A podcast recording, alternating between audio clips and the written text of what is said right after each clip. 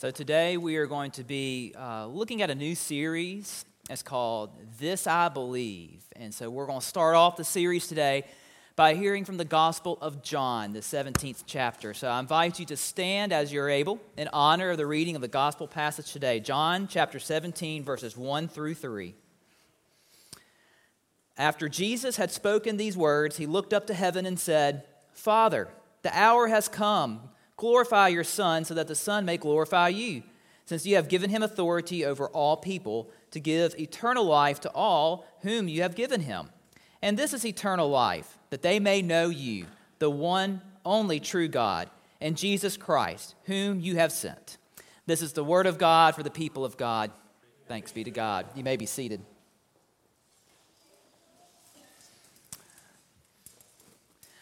So, the human mind is an interesting thing. It's interesting because of what it chooses to remember and what it chooses to not remember. Okay? Sometimes we'll forget where we'll put our car keys in the morning, right? If you don't have a designated space, you'll lose your car keys.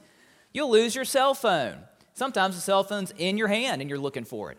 Glasses, same thing. Our mind won't remember those little things. But yet, then there's things way back, way back for some of us, that it does remember, and we don't know why it remembers it.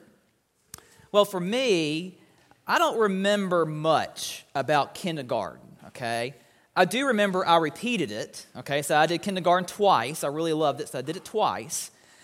But I remember I didn't like nap time which, you know, who liked forced nap time in kindergarten? Now I wish we had forced nap time. Please tell me to go to sleep at 1 p.m. today. I'll do it, okay? I was the one always awake, so I had the special job of getting the yardstick, and I don't know why they gave me a yardstick. It could have ended really badly, but I was to tap gently everybody on the shoulder, not whack them, tap them and wake them up when it's time to wake up, because I never would sleep, okay? But I remember, besides that, I remember one time when I met one of my friends, one of my really good friends that I had growing up. And it's so odd that we became friends in this way. But one day it was raining really good, and so I brought a light blue rain jacket with me, okay? And all the kids were running in with rain jackets because it was just pouring down rain. And so we were hanging up our jackets on the hooks. And a guy or boy hung his right up next to me that had the same colored jacket as I did. I looked at it, I looked at him, and then for some reason, we looked at the tags and we had the same tag on the jacket. It was the same jacket, it was a London Fog rain jacket. And what stood out to me was the picture of the tower of Big Ben, the clock tower. I'm like, we've got the same jackets. And he's like, yeah, we got the same jackets. And I was like, cool, we're friends. And that's how that happened. We were friends. We had the same London Fog rain jacket. And so there it started. We'd play together on the playground at recess hung out together, and we had a really good time growing up. You know, even in elementary school, when he would get put in different classes, we still would catch up on the playground. And then eventually our parents became friends, so we got invited to each other's birthday parties, and so we just had a really good friendship. I've been blessed when I was younger with some really good friendships. Well, one day when we were in middle school, or one time, he decided to invite me to go with his church. He went to a different church than I did to his church to a North Carolina trip to Rockmont. It was a retreat place. And so I said, sure. You know, he was the only one that I knew, but I would go with him, with this church, I think it's sixth or seventh grade year, to Rockmont. But something, something was off. You know, when you think back to your friends, you know, you probably remember the moment that you met your friends, okay? And y'all grew together and got to know each other you would soon pick up when your friend was kind of off, having a bad day, having a bad moment. You kind of pick up on that with your really good friends. And they can pick up on you too when you're having a bad day, bad moment. I knew something was off with my friend. And throughout the trip, he just seemed to be very aggravated, agitated. I was like getting it on his nerves all the time. It's almost like he didn't want to be my friend anymore. Like he didn't even like me. Now, I can't remember what it was, but we fought over something on this trip and we decided to not to speak each other for, to each other on the rest of the trip. So here I was with a different church, not knowing a lot of folks, having to make new connections because my really good friend and I, we were not happy with each other. And then on the ride back, we didn't sit by each other on the bus.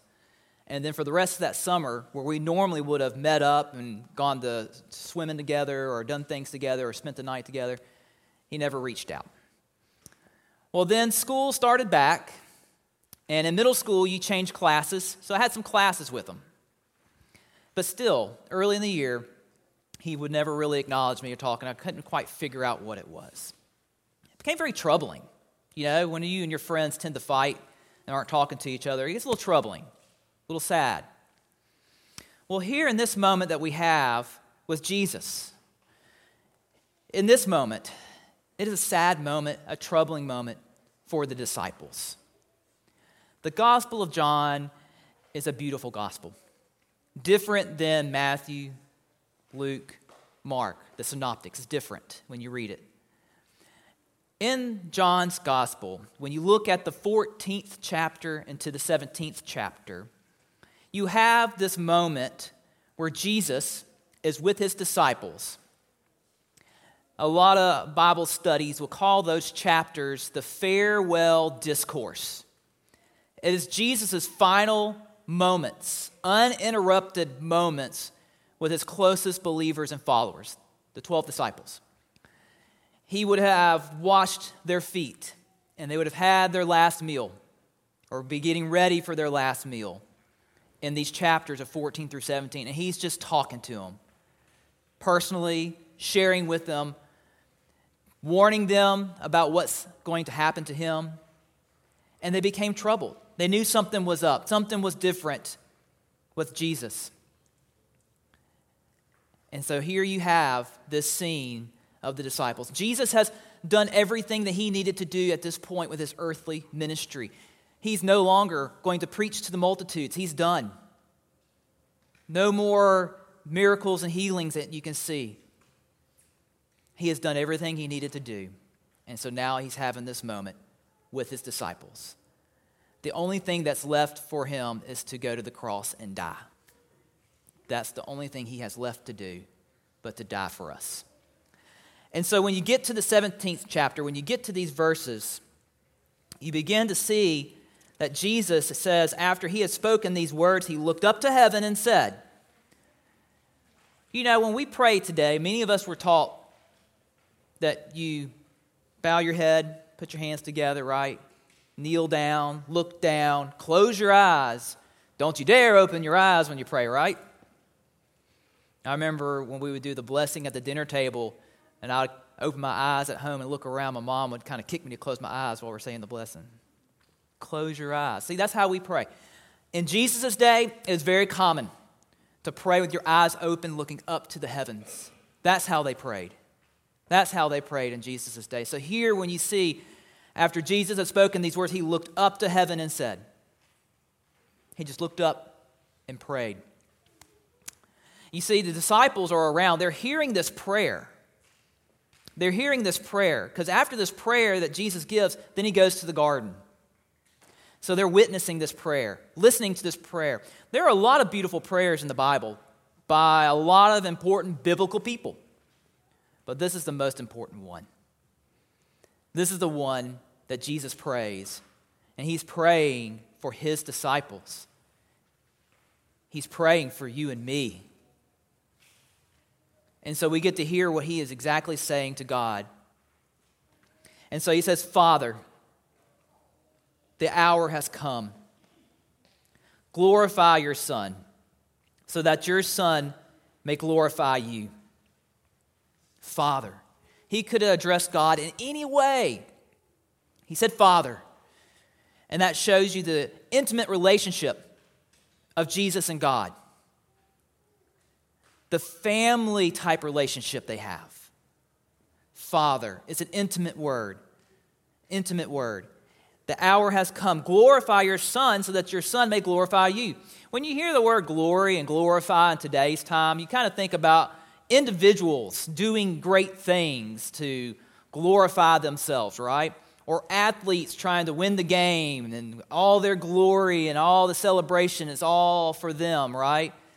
Or when people are running for political office and they win, it's all about them, all for the glory, right? This is a different type of glory, though. This is a different type of glory. It's not that individual type of glory. This is the type of glory that Jesus is asking God, saying, Hey, God, as your son, glorify me. Not to say that I'm almighty and everything, but he is, but that wasn't the intent. It was so that you may be glorified. So people get to see you and know you and experience your love and grace and see that through me. Use me as your vessel. Use me. It was a selfless act of giving of himself for the glory of God. You know, Jesus was fully human, fully divine. He was both. The human side of Jesus would have rather not gone to the cross to glorify God because it was a painful death, a humiliating death. But yet, the divine side of him knew that it was necessary, and part of that was to glorify God and to save us from ourselves. And so he released himself and surrendered himself to the will of God. You know, it's okay to pray and say, Hey, God, please heal me from this. He wants to hear your prayers. He knows what's on your heart, He just needs to hear you say it. But another part of prayer is also to align yourself to the will of God and what He is calling you to do. It's for you to seek Him and to hear Him and what He is asking you to do. That is the intent of prayer. That is what we're to do. And that is what Jesus is doing here where he says, Father, the hour has come, glorify your Son so that the Son may glorify you. And then he continues, he says, Since you have given him authority, all people, give eternal life to all who have given him. And this is eternal life, that they may know you, the only true God, and Jesus Christ, whom you have sent. Verse 3 is where all this really hinges upon. Verse 3 And this is eternal life, that they may know you. Know, the word know. You know, to know something is to have knowledge, to have the head knowledge, right? To know facts, to know statistics, to know how to cook a meal, how to drive a car. Knowledge, know. But this isn't talking about that. Yes, we have the head knowledge of God. We can read scripture and memorize verses, chapters, books, all that, and that's great and that is good. But this is a different know that they may know you. Know means to be in relationship.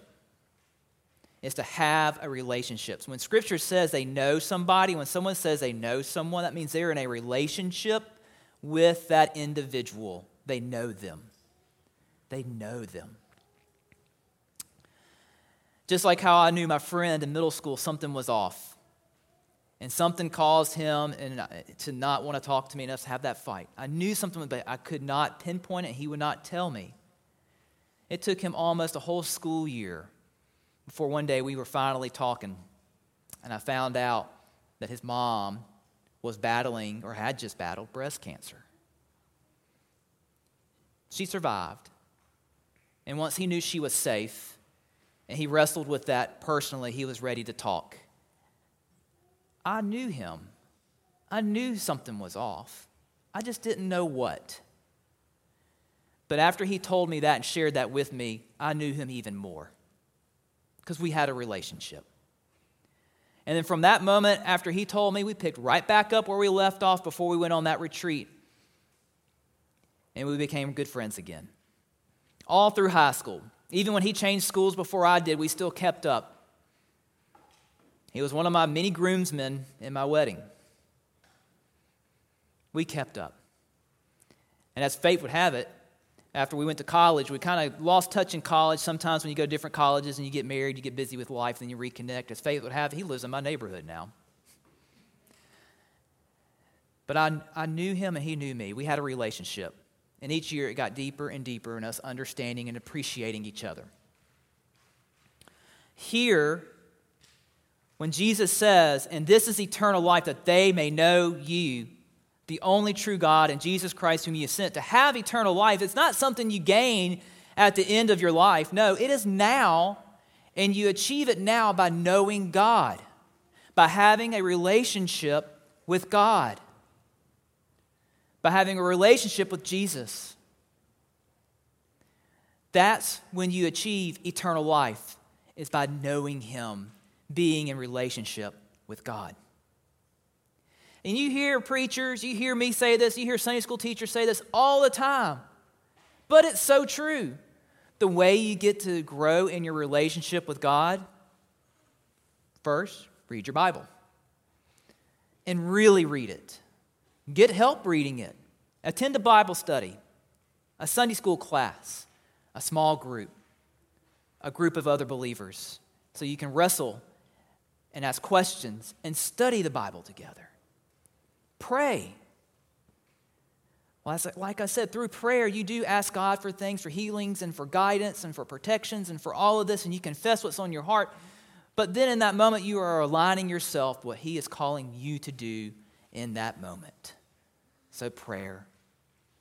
And by giving of yourself, of your material blessings, of your time, your talents, your witness, your testimony, you hear that all the time, but it's so true. That's how you grow in your relationship. Attend worship, worship God in all that you do. Because when you do those things, you're getting to know Him more and more and more because He is and wants to be in a relationship with you. The good news about our God that created everything that you see and everything that you don't see is that we were created to be in a relationship with Him. He didn't put things in motion and just step back and say, well, let it be, whatever happens, happens to my creation, for good or for bad. He is constantly working through our lives. He is constantly providing paths for us to reconnect to Him. He gave His Son for us so that we can have salvation and life in Him. We are called to know God, to grow in relationship to Him. So, the series, as I said, is going to be called This I Believe.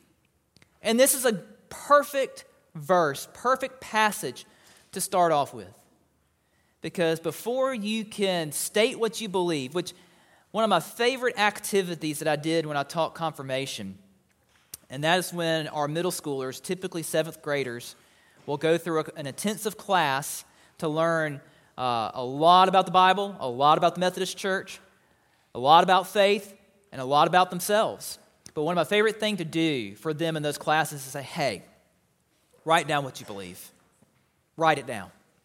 What do you believe? What do you believe about God, about Jesus, about the Holy Spirit? What do you believe about Christ? And just see what they say. And some of the most beautiful statements of faith are written that way. You can get a Methodist hymnal and look in the back and find all these creeds and find all these statements of faith, and they're great. I encourage you, if you don't look at those, to look at those as it lays out the foundations of our faith. But before you can even get to that point, before even you know what you believe, you need to know God. You need to know God first. You need to have that relationship and build on that relationship with Him. And then your beliefs will become more fleshed out. So before you even get to this, I believe, you've got to know the one that wants to be in relationship with you. And so, as we go through this series, as we go through this, this week, as we go through looking at the different parts of our faith over the next few Sundays and what we believe as, as Christians, what are the foundational things that we believe, work on your relationship with God, wherever you are. Some of y'all are probably daily reading, daily praying, daily everything with God. And that's great. Keep it up. And some of us, maybe it's, you know, not so much so. So, what's preventing you from starting today? What is preventing you from starting today? So, I encourage everybody to continue and to grow in their relationship with God through scripture reading, through prayer, through worship, through witness, giving, all of that. I encourage you to do that. Take that step because it will transform your world, it will change your life. And when your life is being changed for the good, people will see it. People will notice it. And you will be that person that may motivate them to do the same. it'll catch on like wildfire. And so I challenge each and every one of you to grow in your relationship to God, to know God just as well as you know your very best friend in life. Because He wants to be that person too in your life. He wants to be your number one. So why don't you let Him do that? Let's pray.